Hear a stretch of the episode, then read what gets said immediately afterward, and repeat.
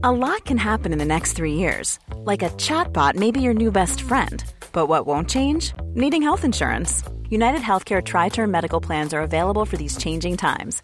Underwritten by Golden Rule Insurance Company, they offer budget friendly, flexible coverage for people who are in between jobs or missed open enrollment. The plans last nearly three years in some states, with access to a nationwide network of doctors and hospitals. So, for whatever tomorrow brings, United Healthcare Tri Term Medical Plans may be for you. Learn more at uh1.com. It's that time of the year.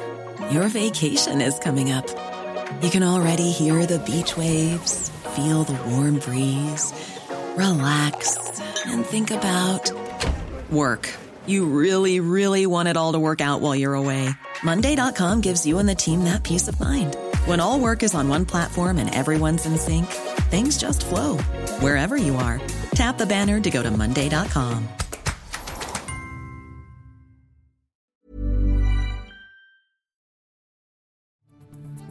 This is your Times Daily World Briefing on Thursday, the 3rd of February. I'm Sophia Franklin. And I'm Emily Wither. The United States makes its first major move of forces since the current Ukraine crisis began. It's important that we send a strong signal to Mr. Putin and, frankly, to the world that NATO matters to the United States. And a lightning strike in Congo leads to tragedy. We're here at the Matadi Kibala market. I was at home when they called me to tell me my sister had died. Times of London Daily World Briefing. We begin once again in Eastern Europe, where NATO is bolstering its forces. The Kremlin has decried the deployment of a further 3,000 United States troops to Poland, Germany, and Romania as a destructive step, while the Pentagon said that France will also send more forces to Romania. Other Western NATO powers are considering similar action. Pentagon Press Secretary John Kirby said that the moves were designed to show strength and unity.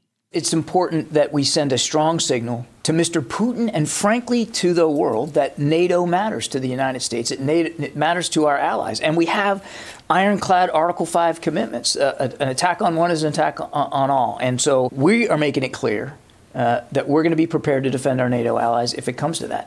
The American troops are in addition to the 8,500 put on standby last week. General Sir Richard Shirreff is a former NATO Deputy Supreme Allied Commander in Europe. He told Times Radio that while the extra troops wouldn't frighten Russia, NATO needs to be ready to stand firm. This is a very, very dangerous situation, arguably the most dangerous situation Europe has faced since the Cuban Missile Crisis. What can the West do differently? Uh, the West needs to show real resolve. Uh, arguably, 2014, there was not enough resolve shown. And actually, uh, on balance, things are, you know, certainly the diplomatic effort has been pretty powerful. Um, the threats of sanctions, uh, if we are to believe them, um, will make a difference. What the West needs to do differently, though, is demonstrate its absolute resolution and determination to defend the borders of NATO. And that means deploying significant ready forces to the Baltic states, to northeast Romania, to send a message that, that absolutely no way is any Russian boot camp going to step across the line into NATO territory. And if it does, we're prepared to fight to defend ourselves. In the Democratic Republic of Congo, disaster has struck. During a heavy storm in the country's capital on Wednesday, lightning hit a high voltage power cable, causing it to snap and collapse. The busy market below, which had women selling produce and water on the floor, was then sent into a frenzy as at least 26 people were killed after being electrocuted.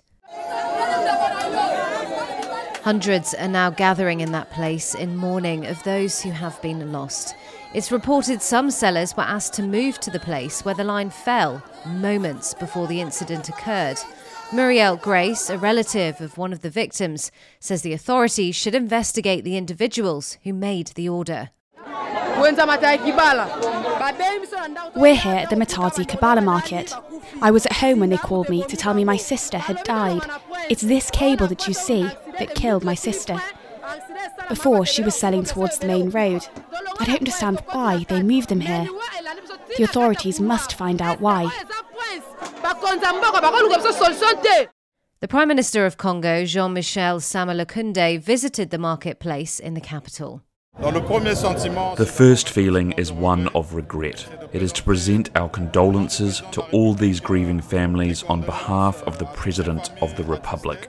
Power cables frequently collapse in Kinshasa, a city of more than 13 million people, with outdated infrastructure and unofficial excess housing.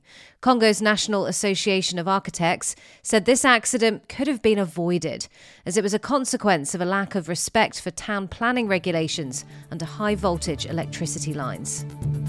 On the way, pack your bags. New Zealand is finally opening up and a battle emerges over the first European ship to ever arrive in that country. Times of London Daily World Briefing. It's a sinister mystery that has left US diplomats scratching their heads for years, but a new report could provide some answers.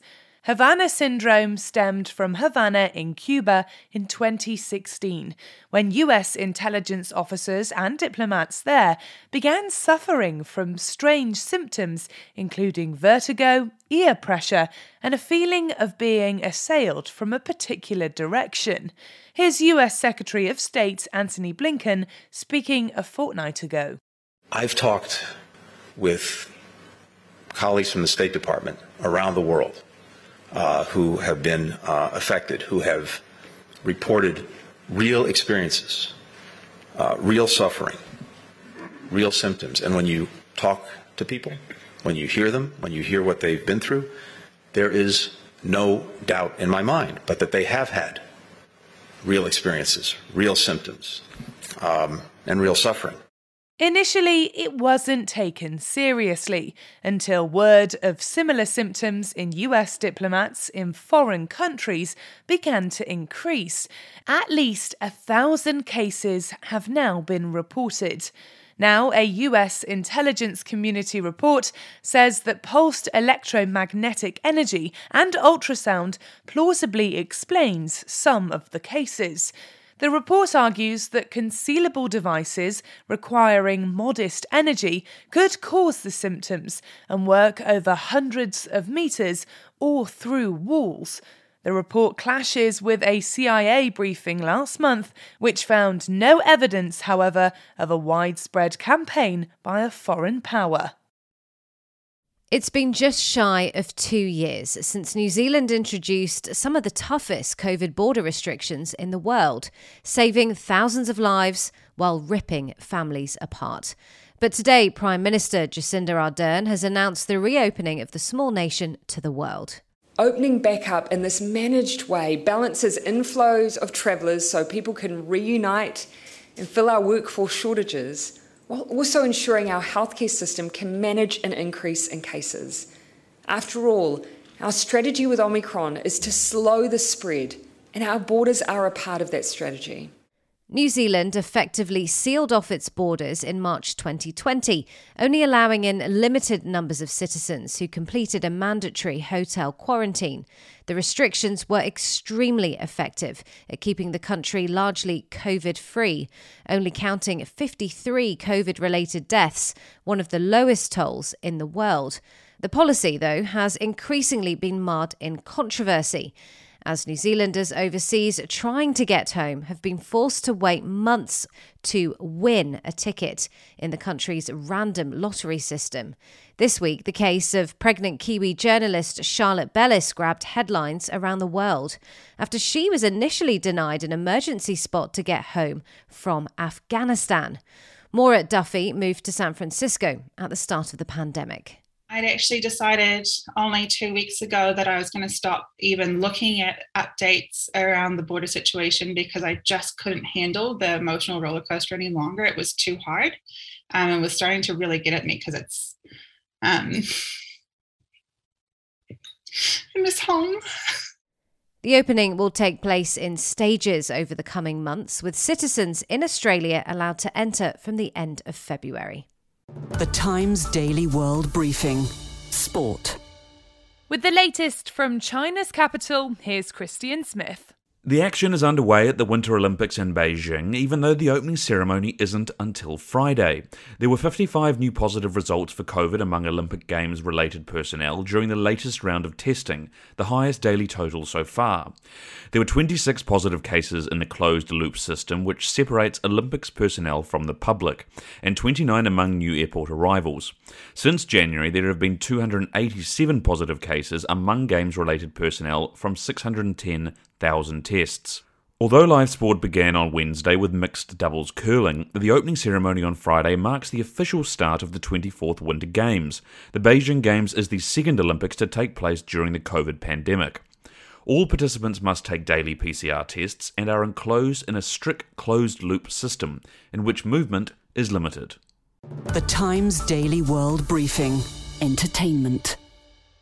Four men alleged to be drug dealers have been arrested in connection with the fatal overdose of The Wire actor Michael K. Williams last September. Prosecutors in New York described how the crew stashed drugs behind bins in Brooklyn and sold them in the street in plain view, including to the American actor. His last purchase, just hours before his death, was caught on surveillance cameras and shows one of the four, Irvin Cartagena, allegedly completing a sale with Williams. Williams was found dead in his flat by police the following day, with drugs and paraphernalia near his body. The four men, aged between 39 and 70, were each charged with narcotics conspiracy for distributing heroin laced with fentanyl, an extremely potent street drug. And finally, as New Zealand prepares to open up to the world, the ship that first brought outsiders to the island nation 250 years ago is back in the news. Experts are questioning claims by Australian researchers that the final resting place of the research vessel, used by British explorer Captain James Cook, has been found. After 22 years of searching, the Australian National Maritime Museum believes conclusively a wreck in Newport Harbour off Rhode Island in the United States can be confirmed as the ship. But the museum's US partner organisation, the Rhode Island Marine Archaeology Project, says the claim is premature and the publication of it breaches a contract. Known as the Endeavour, the ship was famously used by Cook on his first voyage of discovery to the Pacific Ocean in late 18th century. And that's your Times Daily World Briefing for Thursday, the 3rd of February. This podcast from the Times of London is brought to you in partnership with Google Podcasts.